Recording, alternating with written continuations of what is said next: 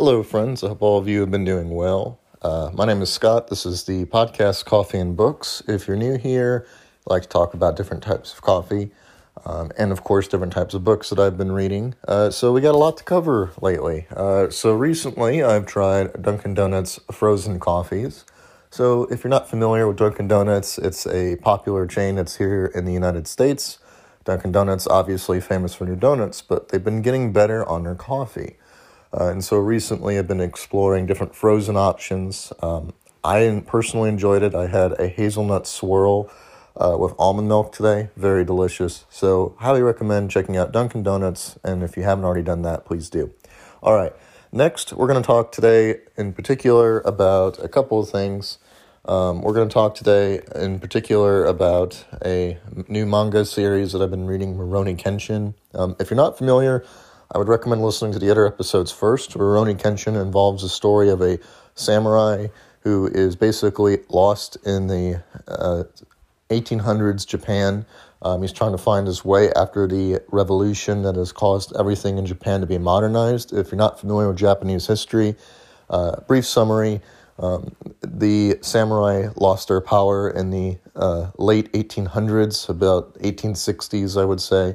And it was at that point in time when Japan started to be modernized with different types of uh, industrial revolutions, uh, things like guns, uh, trains, all different types of more, more modern, or the equivalent of modern back then, items were being brought over more and more Western influences into Japan. Uh, this, in effect, had a dramatic change and shift in the government, uh, which obviously the samurai of old versus the warriors of the new uh, clash a lot in this novel, in this series, and that's what makes Rurouni Kenshin to me very worth mentioning. Um, it's an older uh, manga series. It came out in the 1990s.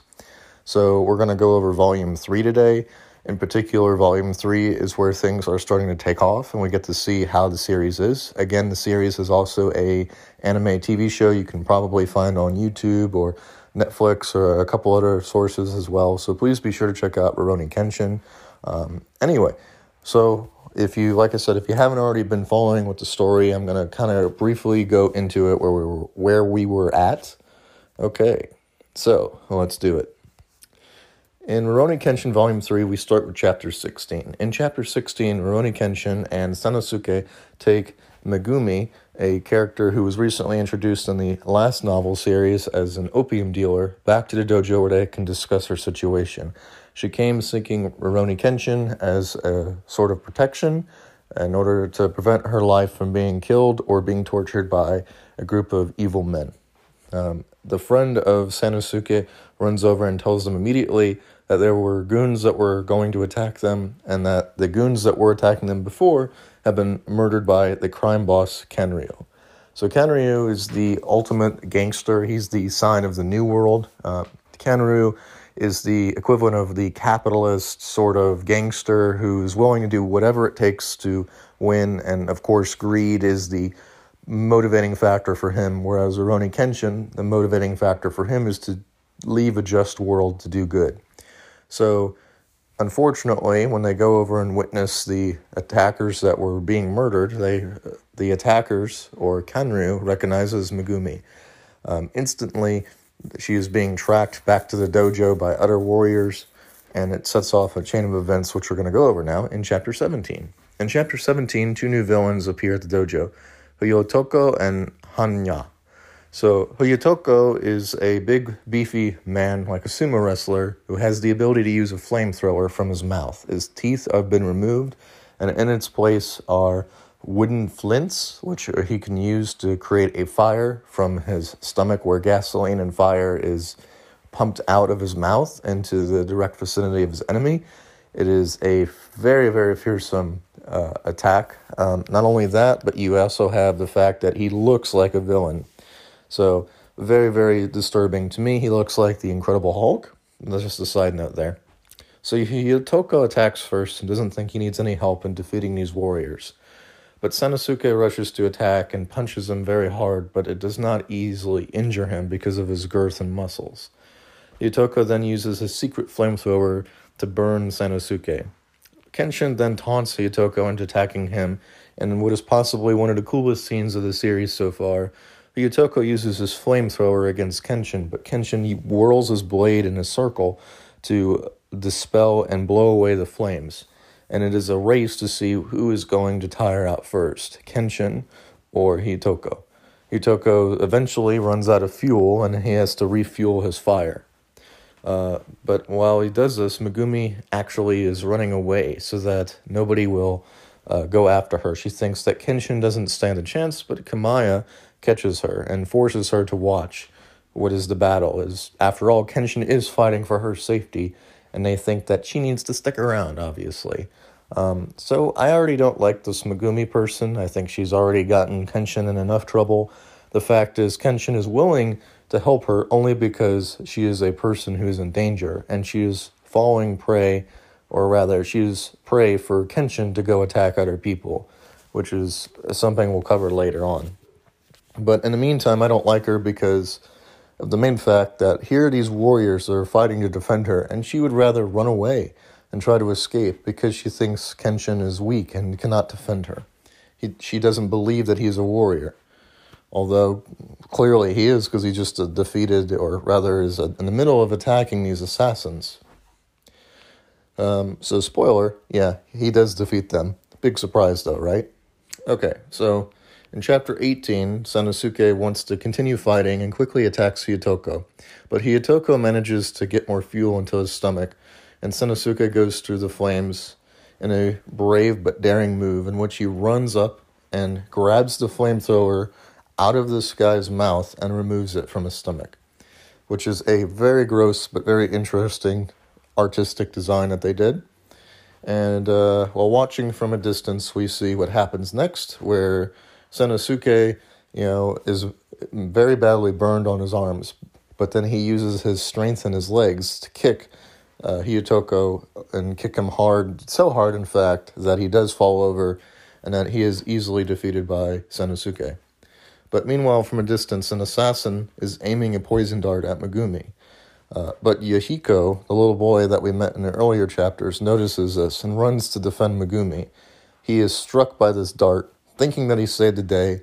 He is very excited, but then he immediately passes out due to a poison that was inflicted on the dart.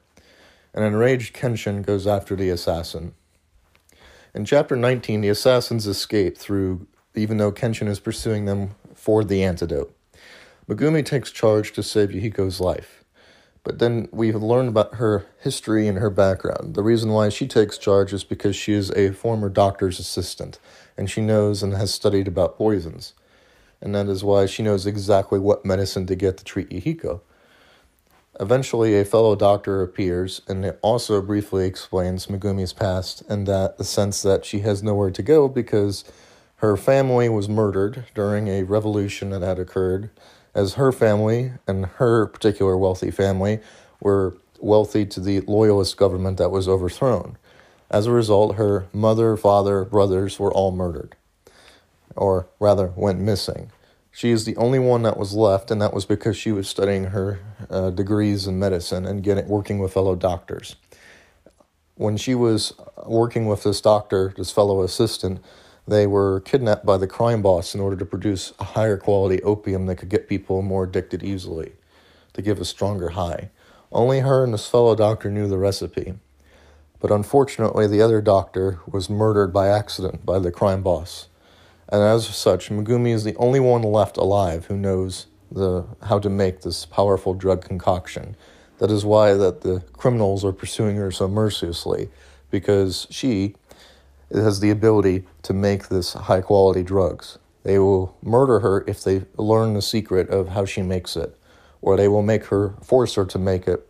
Either way, they just want the product to be made and pumped out into the Japanese world, or underworld, I should say. As a result of all this, we have a conflict where she thinks that she's dragging Kenshin needlessly into this uh, battle that he does not need to be involved in. She also does not forgive herself, for she thinks she is responsible for the deaths of many innocent people, and as such is taking a less than honorable approach, in my opinion, to treating the way that the circumstances have been given to her. Rather than asking for help, she would rather take her own life or run away from the situation in order to avoid more shame. She does not think she has anywhere to turn to, but Kenshin, in a beautiful moment, talks to her and explains that she does deserve to be forgiven because this is not her fault. Now, in chapter 20, we learn that there's a local bookseller that appears outside of the dojo, and Megumi goes to take a look at it, but then is immediately kidnapped by the local bookseller who turns out to be an assassin, and then she meets uh, the crime boss Kenru. Kenru explains it again that no family would want her, that she is should be ashamed, and that she has no choice other than to come back to the place, the mansion where they are producing the opium. And as a result, he said that if he does, she does not do this, he will destroy the dojo, burn everyone, and kill all her friends. But she can end it all now if she writes a letter to them and comes back to the mansion where this crime boss Kenru lives and start producing the opium again. But knowing this might mean her certain destruction, she writes a letter that's beautiful to Kenshin and Sanosuke and Yahiko, explaining about how you know, even though, you know, she thanks them for their sacrifice, she's decided to leave. But Kenshin easily reads through the lines and decides that this was a letter that was being intimidated and threatening on purpose, and that he feels that her life is in danger and he still needs to go after her. While Yahiko is recovered fully after the couple days of the poison, it is decided that Sanosuke, Yahiko, and Kenshin will go and attack and try to save this woman's life. However, Yahiko is a young boy, and the others don't think that he should go, but he insists upon going, only solely because she saved his life after he saved hers. And she, as Yahiko turns more and more into Kenshin, we're starting to see the similarities of how this young boy is wanting to grow up and become the next samurai. All right, in chapter 21, Megumi shows up at the mansion of Kenru. She says that she will help him, but attempts to kill him with a hidden blade, as she thinks that this is the best possible solution. She does not care for her life, but if she can take out the crime boss, then the production will be slowed or halted until someone else will take over. However, she is stopped as Kenru decides to torture the information out of her with his secret bodyguard and team. However, at that precise moment, Kenshin arrives at the mansion. There is a private army that attacks them of 50 men or more, but Kenshin, Sanosuke, and Yahiko easily defeat the 50 men that were bodyguards. In a daring moment in chapter 22, Kenshin asks Kanru to surrender, but Kanru tries to bribe him. Then he asks for one hour so he can prepare to give Megumi back to them. But Kenshin trusts this for some particular reason. What is perhaps the dumbest move that I think a character can make this is one part of the story I don't agree with, is that Kenshin it tries to intimidate Kenru by cutting down a sword post, which is a very beautiful artistic scene where he's like, I'm going to murder you if you basically don't give back this woman Megumi because you are threatening an innocent life. But he bows down to the demands of Kenru and gives him the hour the hour which he could use to torture Megumi and get the information he needs anyway. And once he has that information, he can easily dispose of Megumi. So what's the point of even waiting an hour? I don't understand. And even the other characters, Sanosuke and Yahiko, disagree with Kenshin on this. But again, alas, I think it's all about honor. And Kenshin is one of those people who definitely respects honor and decides that this is the best possible solution to give Kenru one hour to get the necessary information ready. All right. In chapter 22, we meet, uh, let's see, Ken, Kenshin and Kenru, again, are on their paths of destiny, but a new villain appears, Aoshi, who is the sole top bodyguard of Kenru and he recognizes and takes charge of the situation that Kenru is not going to be strong enough to defeat Kenshin. And at this point, Kenru only cares about the money. So Aoshi tells him basically get lost. Then he goes and to the prison where Megumi is being kept and gives her her blade back. He recognizes who Kenshin is, which is the Battosai, the warrior, the samurai, the main person of the revolution that led all these soldiers into battle. But he desires battle with Kenshin. and he explains that he's been searching his whole life for a warrior this strong. And he gives Megumi back her blade and gives her the choice of suicide because to him, the money doesn't matter. And he is grateful to Megumi for bringing this warrior to his doorstep as he thinks battle is the purest form of honor that one can achieve.